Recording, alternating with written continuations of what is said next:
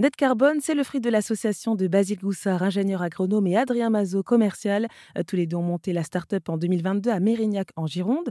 Euh, travaillant principalement avec des agriculteurs, ils leur proposent de mesurer, d'améliorer et de valoriser le stockage carbone sur leurs parcelles, et ce grâce à un logiciel. Mais leur service s'adresse à un plus large public, euh, comme l'explique Adrien Mazot. Alors, on peut travailler absolument partout en France. Donc, on, a, on a beaucoup parlé des zones agricoles et viticoles. Chez Net Carbone, on travaille aussi auprès de de, sur des zones urbaines, donc auprès de villes, auprès de collectivités, pour de la même façon identifier des moyens en ville de ramener de la végétation pour stocker plus de carbone et aussi de pouvoir avoir un, bénéficier de l'ensemble des atouts de la végétation, notamment la capacité qu'a la végétation à rafraîchir l'air. Donc on va accompagner nos clients dans la réduction de ce qu'on appelle les îlots de chaleur urbains, donc les zones en ville où tout est imperméabilisé, où il y a très peu de végétation et où il fait très chaud. Donc en plus de stocker du carbone, on va être capable de lutter contre ces îlots de chaleur en plantant des arbres, en ramenant de, la végétation. Et est-ce que vous travaillez justement beaucoup avec, euh, alors je sais pas moi, des, des métropoles, des villes, des villages euh,